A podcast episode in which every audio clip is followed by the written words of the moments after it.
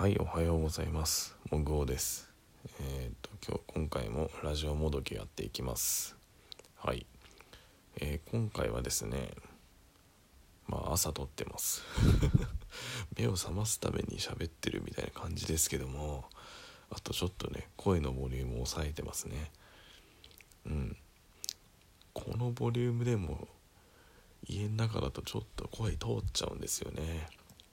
僕の声通りやすいんでで話はどうでもいいんですけどもえっ、と今回はなんか語り継ぎたい番組っていうねお題トークがあったんでねちょっとね喋りたいなと思って結構テレビ見てたんで昔は、まあ、今も見てますけどね。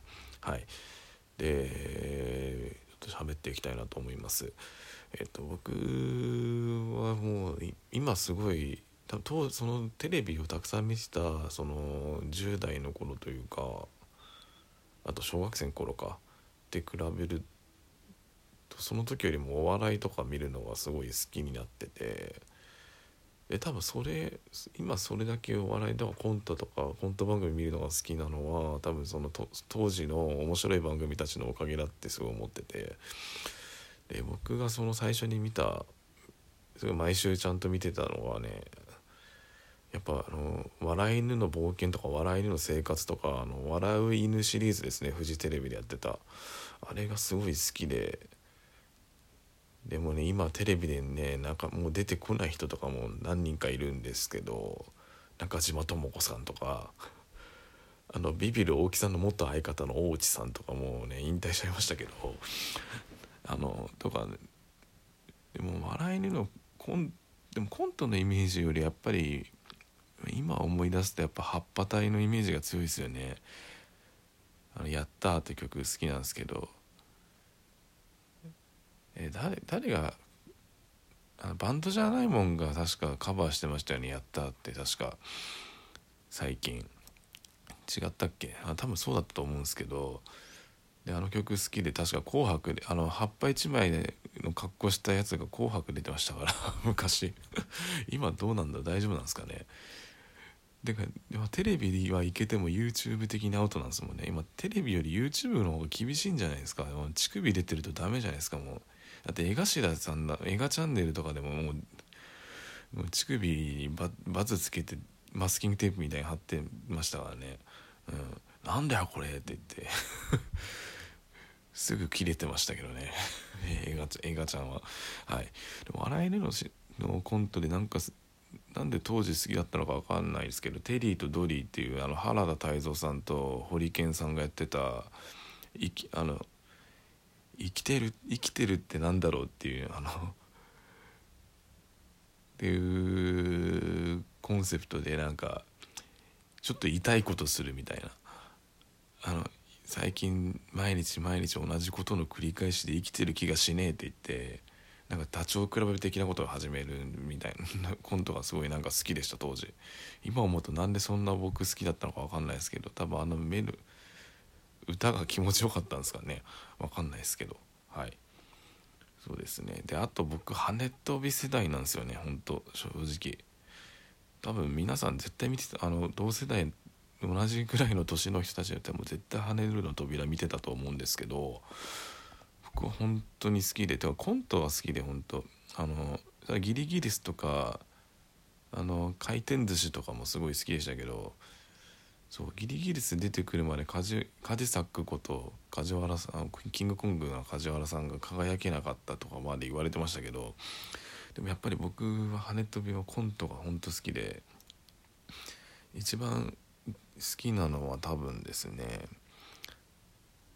哲也と哲也とお父さんが一番好きですね。あのあのロバートの秋山さんとえっ、ー、とドランクドラゴンの塚地さんが親子の役でで秋山さんが幼稚園保育園児かな？保育園児でで塚地さんがお父さんの役で、まあ、あれはもう多分 YouTube とかで上がってるんで是非もうあれ伝説のコントっすよもう本当に。って思ってます。あの今売れてるもう塚地さん俳優でで秋山さんなんかクリエイターズファイルっていうもうなんかもう 独自なキャラクターをどんどん生み出してますけどそれの原点みたいな感じですよねもうね。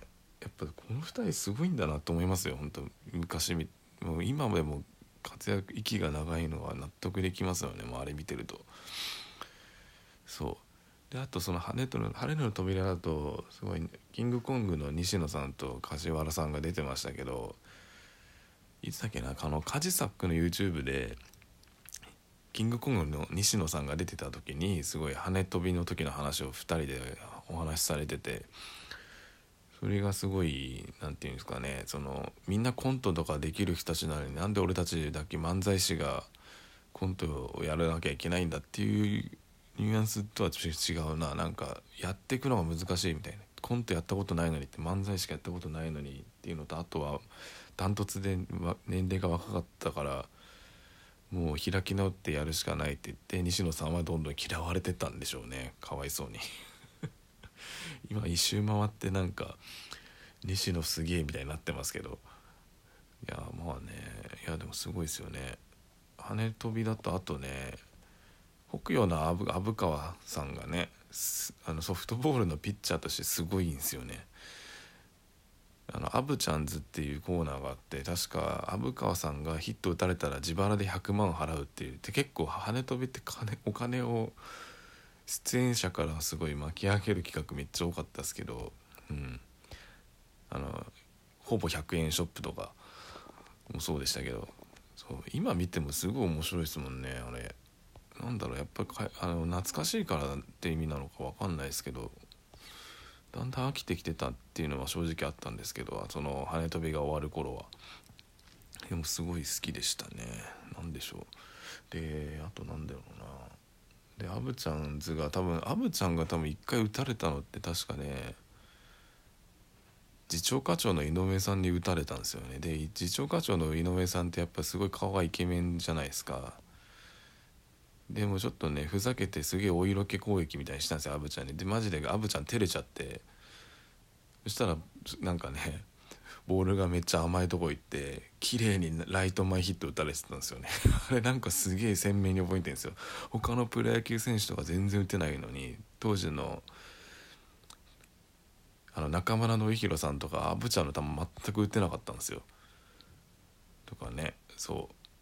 いろんな人が挑戦したんですけど、まあ、打てないんですよね。ソフトボールって打てないですよ。やってないと。だって球浮き上がってくるボールなんか野球じゃ見れないんですごいですよね。本当。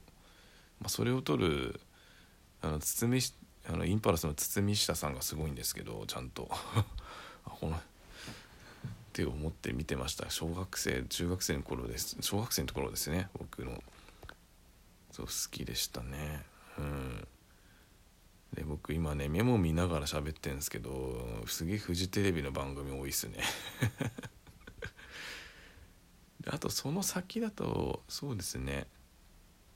爆笑レッドカーペットとかはすごい今売れ今すごい売れてる芸人がたくさん出てましたね。であの芸なんだろうレッドカーペットって1分ぐらいでネタやるじゃないですか確か。そのなんでインパクトで売れてった芸人さんたちいっぱいいましたよね。あのナイツさんとあの漫才師のナイツの2人もね出てましたしねでなんかナイツの花輪さんが言ってたんですけどレッドカーペット出過ぎて m 1の4分ですら長く感じて一回決勝まで行ったけどすごい滑っちゃったことがあったってあのレッドカーペット筋肉になってたみたいな話をしてたのがすごい興味面白かったですね。1分のネタで1分であの何でしょう。ヤホーあのそうですね。あの言い間違いを直す漫才を次ガッと詰め込んでやってたのがすごいもうすごかったですもんね。うん。あと誰でなんかレッドカーペットで消えた芸人っていたっけな？分かんねえな。でも小島よしおとかも出てましたもんね。あと誰いたっけ？ね今後の M−1 チャンピオンのパンク、まあ、パンクブーブーとかも出てたしサンドイッチマンとか出てたかな？でもいわかもうあんま覚えてないな。ちょ出てた芸人覚えてないですね。でもかまいたちとか出てましたよ確かに若手の頃。なんかその時コントやってましたけど確か。でかまいたちの山内さんも確か韓国韓国なまりのキャラクターをしてたんですよね。なんか韓国人のキャラクターをしてたのかな。そう片言の日本語で喋るみたいななんかキャラクターやってた記憶がありますね。はい。でいやでも時間があんまないですけど僕あとはちょっとバラエティーばっか喋りましたけど、まあ、これ書いてるやつ全部喋れてないですけどアニメだで語り継ぎたいのはやっぱりもうあのメジャーですね。本当に。あれね原作も好きですけどねアニメのクオリティすごいんですよね 本当に。他の野球漫画と比べると。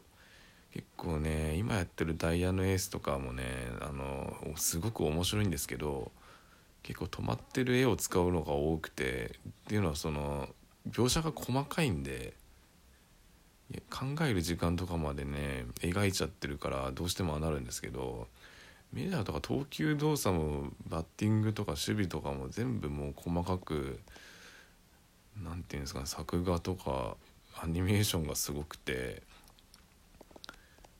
野球知らない人でも楽しめやすいですよね。その主人野球漫画ですけどその重野五郎の成長の物語なんでそうですね。野球そんな知らない人でも見れますしあのロード・オブ・メジャーの「心得」って曲はもう皆さんカラオケで歌われる僕も歌いますけどカラオケで歌う方多いですよね。